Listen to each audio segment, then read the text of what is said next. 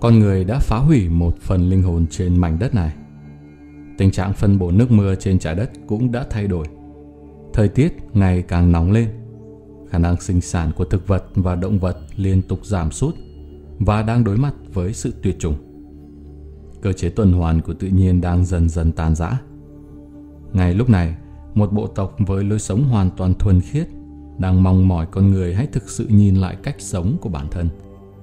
Họ hy vọng trước khi trái đất hủy diệt, nhân loại có thể tìm ra biện pháp để giải quyết vấn đề.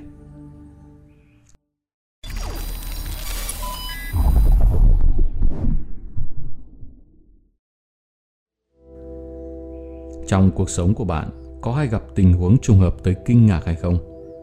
Ví dụ như khi đang đi dạo trên phố cùng bạn bè, ta đang muốn ngân nga một bài hát, thì người bạn đột nhiên hát đúng bài đó trước. Hay khi đang nhắc tới ai đó, thì người ta chợt xuất hiện. Nhiều người gọi đó là thần giao cách cảm. Những người theo chủ nghĩa thần bí thì gọi đó là siêu năng lực. Họ dùng giác quan thứ sáu để truyền tải tư duy và thông tin nhận thức. Tuy nhiên trên thế giới có giả thuyết cho rằng có một bộ tộc hoàn toàn dùng thần giao cách cảm làm phương thức giao tiếp chủ yếu. Họ là những người thổ dân sống ở vùng hoang dã cổ đại của châu Úc, gọi là bộ tộc chân nhân. Bộ tộc này cho rằng thần giao cách cảm là cách giao tiếp mà con người vốn sinh ra đã có. Bởi cách giao tiếp này nên người chân nhân ai cũng không biết chữ, không có thừa hưởng về chữ viết. Họ không có tham vọng và cũng không có dục vọng theo đuổi thành công thế tục không làm kinh doanh, cũng không có quan niệm thời gian. Nhưng họ có tín ngưỡng và tập tục truyền thống của mình. Xét từ góc độ văn minh, họ là một tộc người sống biệt lập với thế giới và thiếu văn minh. Nhưng so với cuộc sống của thế giới văn minh, họ không có sự tranh giành đố kỵ giữa người với người, không có việc kẻ tranh người đoạt vì quyền lợi, không có dắp tâm giành cái tốt về mình. Vì vậy, bộ tộc người này cho rằng họ mới là con người chân chính còn con người chúng ta trong xã hội ngày nay chỉ là người biến chủng nghĩa là những con người hiện đại đã mất hết ký ức và chân lý cổ xưa âm thanh nơi hoàng dã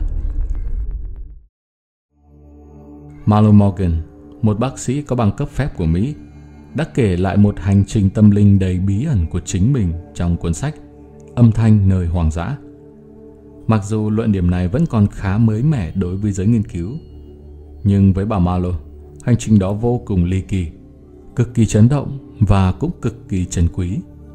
Bà đã ghi chép lại rõ ràng từng chi tiết từ ngày đầu tiên tới với bộ lạc cho đến ngày cuối cùng rời đi.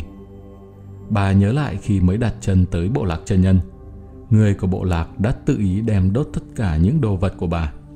Họ nói rằng đó là làm nghi thức tịnh thân cho bà.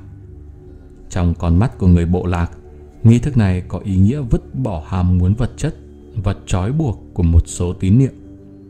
Đây là bước rất quan trọng để Malo dung nhập vào với cuộc sống của bộ lạc. Trước tiên, hãy nói về cuộc sống thường ngày của bộ tộc chân nhân. Khi hoàng hôn đến, người trong bộ tộc sẽ kể chuyện, ca hát, nhảy múa, chơi trò chơi, tâm tình. Tới buổi tối, họ sẽ ngắm bầu trời đầy sao, Ngày ngày, năm nào cũng vậy. Buổi sáng khi mặt trời trưa lên, tất cả mọi người tập hợp thành hình bán nguyệt, kề vai nhau hướng về phía đông và cầu nguyện. Họ đồng lòng ngâm tụng, vỗ tay, dậm chân, cầu nguyện cho một ngày mới, cho bản thân, cho bạn bè và cho cả thế giới. Sau khi sinh sống không lâu cùng với bộ lạc, bà đã nhanh chóng phát hiện ra giác quan của bộ tộc chân nhân phát triển tới mức rất cao vượt xa con người văn minh hiện tại. Thị giác, thính giác và khiếu giác của họ dường như đều đạt tới cảnh giới siêu phàm. Chúng ta biết người thổ dân châu Úc sinh tồn nơi môi trường vô cùng nóng bức khắc nghiệt, nên nguồn nước trở thành một phần rất quan trọng đối với họ. Bà Malo phát hiện ra rằng người bộ tộc chân nhân có cách tìm ra nguồn nước rất độc đáo. Họ nằm xuống dưới đất để thám thính nước ở dưới đất, hoặc họ sẽ úp lòng bàn tay xuống đất để dò tìm nguồn nước.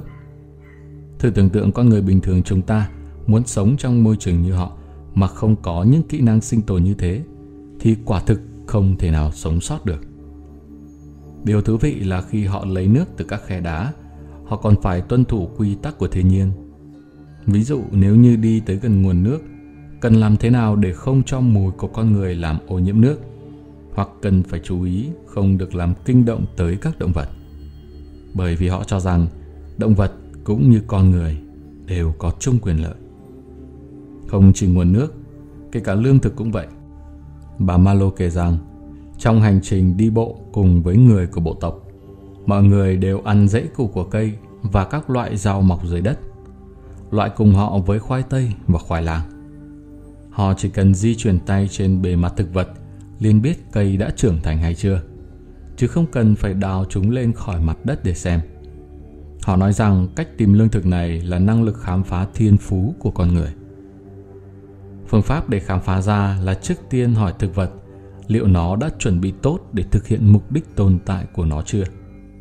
Sau đó là nhận được sự đồng ý của thiên nhiên, dùng lòng bàn tay cảm nhận dưới mặt đất. Khi tìm được thực vật trưởng thành, bàn tay họ sẽ cảm nhận như có một luồng khí ấm. Ngón tay sẽ bất giác tóm lấy kéo lên. Vạn vật trong vũ trụ đều tuân theo hệ thống tuần hoàn như thế. Người của bộ tộc chân nhân kiếm thức ăn để sinh tồn từ thiên nhiên, dung hợp với vạn vật, và từ đó mà thuận theo tự nhiên, đạt đến sự hòa hợp giữa con người và tự nhiên. Chuyên cảm tâm linh Nếu như không phải được chứng kiến tận mắt, bà Malo chắc không dám tin con người lại có thể giao tiếp với nhau như vậy. Trong chuyến đi, bà cảm thấy có được cơ hội tìm hiểu về phương thức sinh hoạt kỳ diệu của tộc người chân nhân quả là may mắn. Trong tâm bà không khỏi cảm kích. Một hôm khi bà nằm xuống chuẩn bị ngủ, nhắm hai mắt lại, hướng tới thần linh trên trời và thầm nói cảm ơn ở trong lòng. Đúng lúc đó, ở phía xa nhất, nơi mọi người cắm lều, có một tiếng nói, có vẻ như giọng của vị trưởng lão. Câu này được lặp lại bởi người đầu tiên sau đó người thứ hai tiếp lời nói cùng câu đó. Họ nói với bà rằng Đừng khách khí, hôm nay là một ngày tốt đẹp.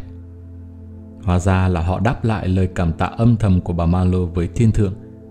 Điều này khiến bà vô cùng xúc động. Trong bộ lạc, nếu trẻ con thấy đứa trẻ khác đang chơi đồ chơi, đồ chơi đó có thể chỉ là dây thừng dùng kéo đá. Nếu trẻ có ý nghĩ muốn lấy món đồ thì lúc đó lập tức sẽ cảm thấy tất cả con mắt của người lớn đều đổ dồn vào mình. Như vậy, trẻ nhỏ sẽ hiểu ra ý đồ chiếm đoạt đồ của mình đã bị nhìn ra và hành vi đó là không đúng và cũng không dám làm. Trong quá trình đó, trẻ nhỏ cũng học được cách chia sẻ đồ của mình với người khác, biết cách vứt bỏ tâm lý tự tư của mình. trải hưởng niềm vui thích mà món đồ chơi đem tới và lưu giữ hạnh phúc đó trong ký ức của chúng. Bởi vì cảm giác hạnh phúc mới chính là điều chúng muốn có, chứ không phải là bản thân món đồ chơi điều này thực sự rất trí huệ và sâu sắc sứ giả được lựa chọn một lần trưởng lão nói với bà Malo rằng bà là sứ giả được bộ tộc Trần nhân lựa chọn họ muốn bà Malo mang những thông điệp quan trọng đưa về cho con người trên thế giới văn minh bởi vì bộ lạc biết rằng con người trên thế giới đã thay đổi, đang phá hủy một phần linh hồn trên mảnh đất này. Thực tế trong những năm gần đây, khả năng sinh sản của thực vật và động vật liên tục giảm sút và đối mặt với sự tuyệt chủng. Cơ chế tuần hoàn của tự nhiên đang tàn rã. Bộ tộc Trần nhân mong mỏi con người chúng ta hãy thực sự nhìn lại cách sống của bản thân. Họ hy vọng trước khi trái đất hủy diệt, nhân loại có thể tìm ra biện pháp giải quyết vấn đề. Trưởng lão nói rằng, từ rất xa xưa, bộ tộc đã vượt qua các thử thách sinh tồn nhờ tuân theo những tiêu chuẩn và quy tắc về đạo đức mà tổ tiên để lại. Và hiện giờ, họ được phép rời trái đất.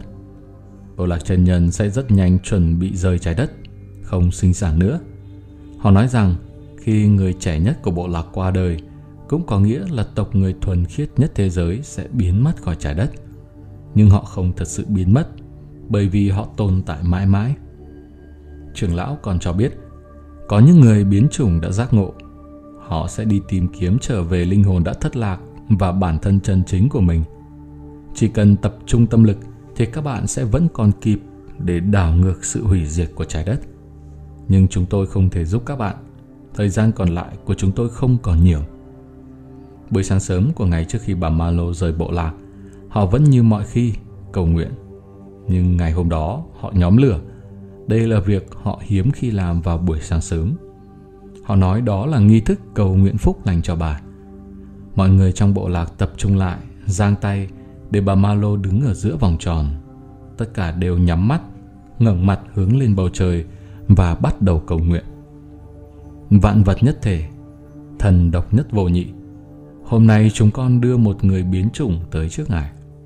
Chúng con đã đưa cô ấy đi qua sa mạc, phát hiện cô ấy vẫn còn chút lĩnh ngộ. Chúng con đã khai sáng và khích lệ cô ấy. Nhưng để thay đổi hoàn toàn người biến chủng thực sự không dễ dàng. Chúng con lựa chọn người biến chủng này đảm nhiệm vai trò sứ giả của chúng con. Hôm nay chúng con tiễn cô ấy trở về xã hội của cô ấy để cô ấy giống như chú chim lớn nơi vùng hoàng dã của Úc rời tổ. Bay vươn xa, mang thông điệp tộc người chân nhân sẽ rời trái đất gửi tới cho con người. Chúng con không phán xét những gì người bến trùng làm. Chúng con cầu nguyện cho họ, tha thứ cho họ, giống như cầu nguyện cho chính mình mong tìm giải thoát. Chúng con hy vọng họ sẽ nghiêm túc suy xét hành vi và giá trị quan của bản thân. Nhân cơ hội vẫn còn kịp mà nhanh chóng nhìn ra sự thật rằng tất cả sinh mệnh trên thế giới đều là một thể. Hy vọng họ sẽ ngừng phá hoại trái đất, ngừng việc tàn sát lẫn nhau. Chúng con hy vọng ngày càng nhiều người biến chủng tỉnh ngộ và gia nhập vào hàng ngũ cứu thế giới. Hy vọng xã hội người biến chủng tiếp nhận sứ giả của chúng con, lắng nghe những thông điệp cô ấy mang tới. Trong tín ngưỡng của bộ tộc người chân nhân, họ tin rằng tất cả mọi người đều là linh hồn và chỉ tạm thời tới thế giới này mà thôi. Tất cả linh hồn đều tồn tại vĩnh hằng. Họ không mong đợi mọi cơ thể đều hoàn hảo tuyệt mỹ, mà điều quý giá vô hình ẩn chứa bên trong cơ thể xác thịt mới là đẹp nhất, thiện nhất. Gặp gỡ với mọi người đều là tích lũy trải nghiệm và mọi trải nghiệm đều là kết nối vĩnh cửu. Với mỗi trải nghiệm, bộ lạc chân nhân đều mang tới kết thúc hoàn hảo, cuối cùng hình thành một vòng tròn hoàn chỉnh. Nếu khi con người rời đi mà trong lòng còn mang chút oán giận, thì trải nghiệm đó sẽ không thể nào có được kết thúc hoàn hảo. Sau này, trong khi sinh mệnh luân hồi, nó sẽ lặp lại, con người sẽ lại phải chịu khổ hết lần này tới lần khác, cho tới khi con người nhận ra mới thôi. Quan sát những việc xảy ra trong cuộc đời, từ đó học hỏi để bản thân trí huệ hơn, học cách cảm ơn và chúc phúc, sau đó mang theo trái tim an nhiên rời đi. Bộ lạc trần nhân đã thông qua bà ma lô là sứ giả mang thông điệp về sinh mệnh vĩnh hằng và vạn vật nhất thể của mình gửi tới con người thế giới. Liệu con người chúng ta tiếp nhận được bao nhiêu trong thông điệp đó? Bạn có suy nghĩ gì về thông điệp này của bộ tộc trần nhân? Hãy chia sẻ với chúng mình ở phía dưới phần bình luận. Còn bây giờ xin chào và chúc mọi người một ngày vui vẻ.